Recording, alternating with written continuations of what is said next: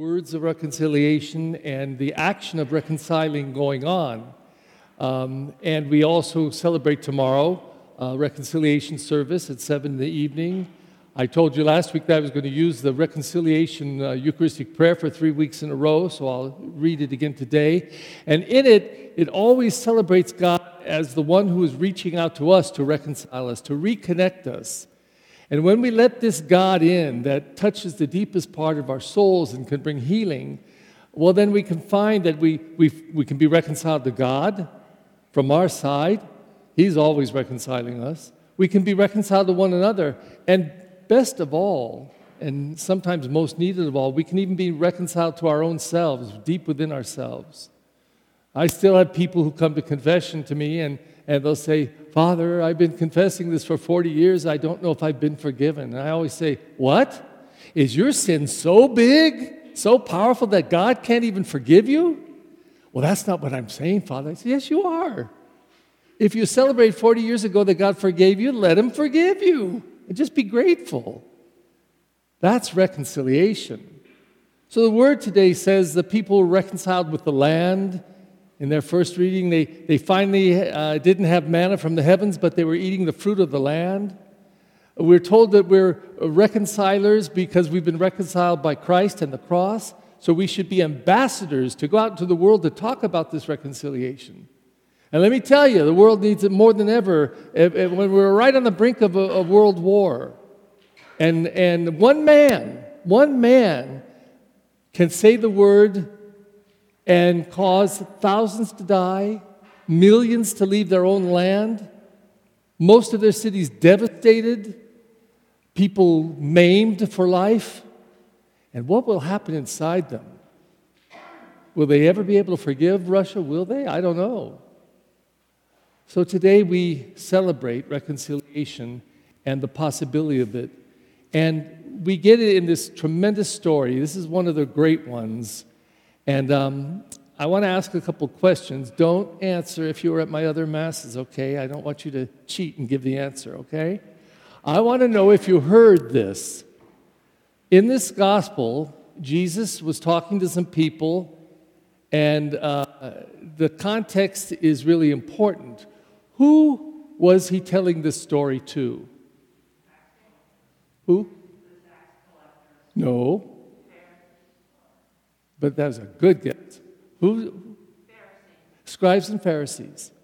Um, he was talking to the tax collectors and, the, and the prostitutes and all the sinners because they were attracted to Jesus. Jesus must have just been an extraordinary teacher. So the most sinful group in the community were coming to him to listen to his words. They were finding life. And as he's speaking to them, and they're coming up and touching and hugging him, no doubt, the, the, the justified ones, the ones who thought they were better than everybody else, are talking about Jesus, saying, There he is again, eating with tax collectors, eating with the impure people. And Jesus heard it. So he stopped talking to them and he turned to them and he says, I have a parable to tell you. And this is the story. So we, need, we know the whole story, no need to go through it in great detail, but there's some highlights in it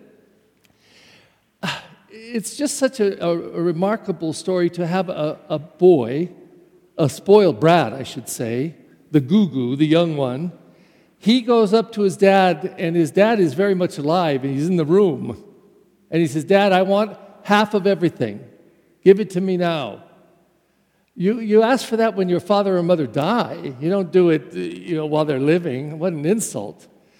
But in this story, the father doesn't say a thing, he just gives it to him. He is truly a loving father, maybe a spoiling father, I don't know, but he, he gives the son half of everything that he owns. The other half will be for the other brother when he dies. So this brat goes out and spends it all, wastes it. And then, as luck would have it, there's a famine. So he, he's starving. So he goes to work for a farm, a pig owner. Now, this is Jesus at his best again. Uh, Jews didn't eat pork, they didn't even want to touch a pig. And so he has to go work on a pig farm. And as he's feeding the pigs these pods, he said, I'm starving. If, if only somebody would offer me these pods so I could eat something. And then a light goes on his head and he says, Oh, wait. He comes to his senses.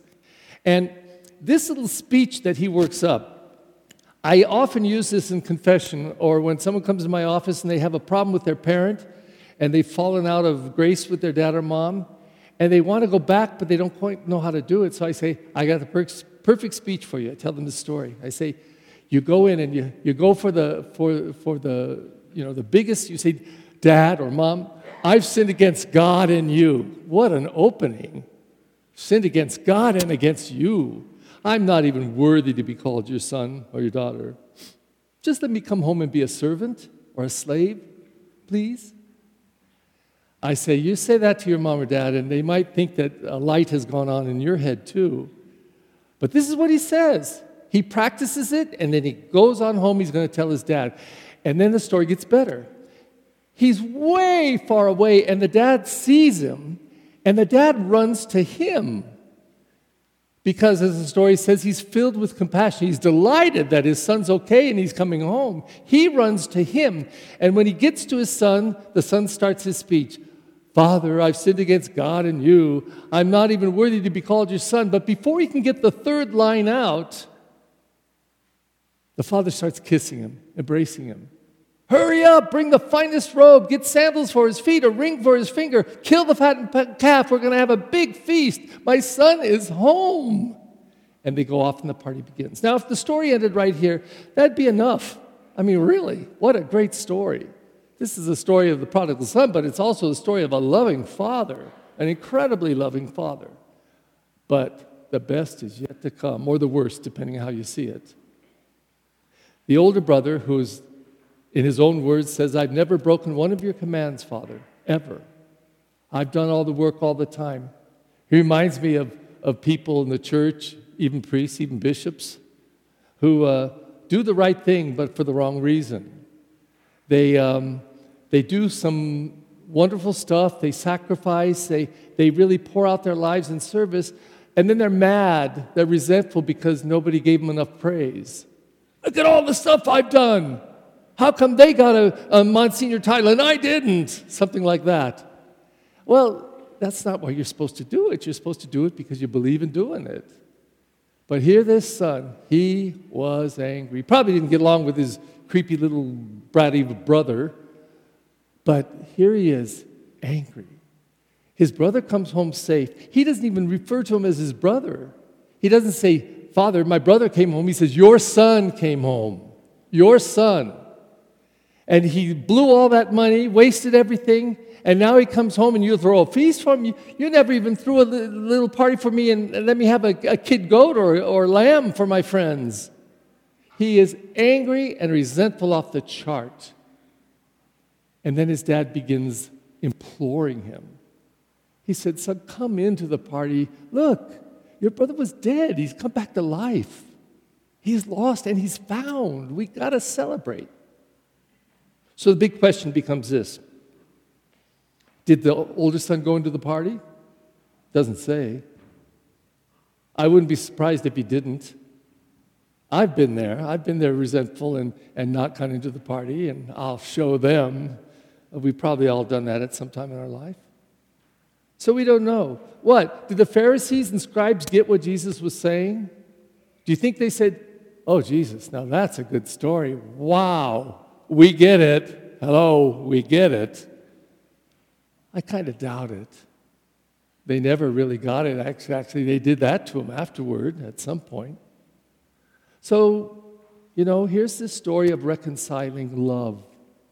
A father who all he could do was love and forgive. That's it. All he could do was love and forgive. And one son, he was a brat. He was a brat, but I, it didn't show evilness on his part. He just was a brat. He wanted what he wanted when he wanted it.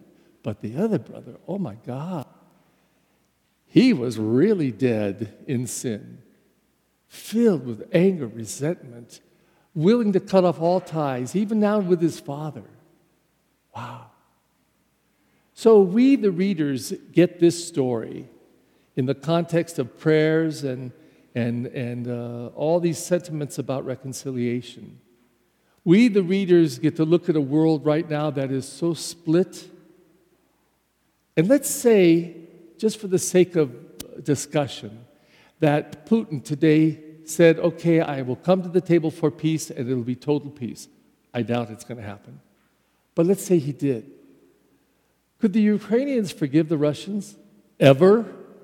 Ever? I don't know. Especially if you lost a family member, your home, everything you had, your husband, your wife, never saw your kid again. Could they easily forgive? Would they even want to be reconciled? Hmm. But we get this message, and if we look at it in terms of Ukraine and Russia, I, you know, it's, it just seems inconceivable that reconciliation will ever come to those two countries.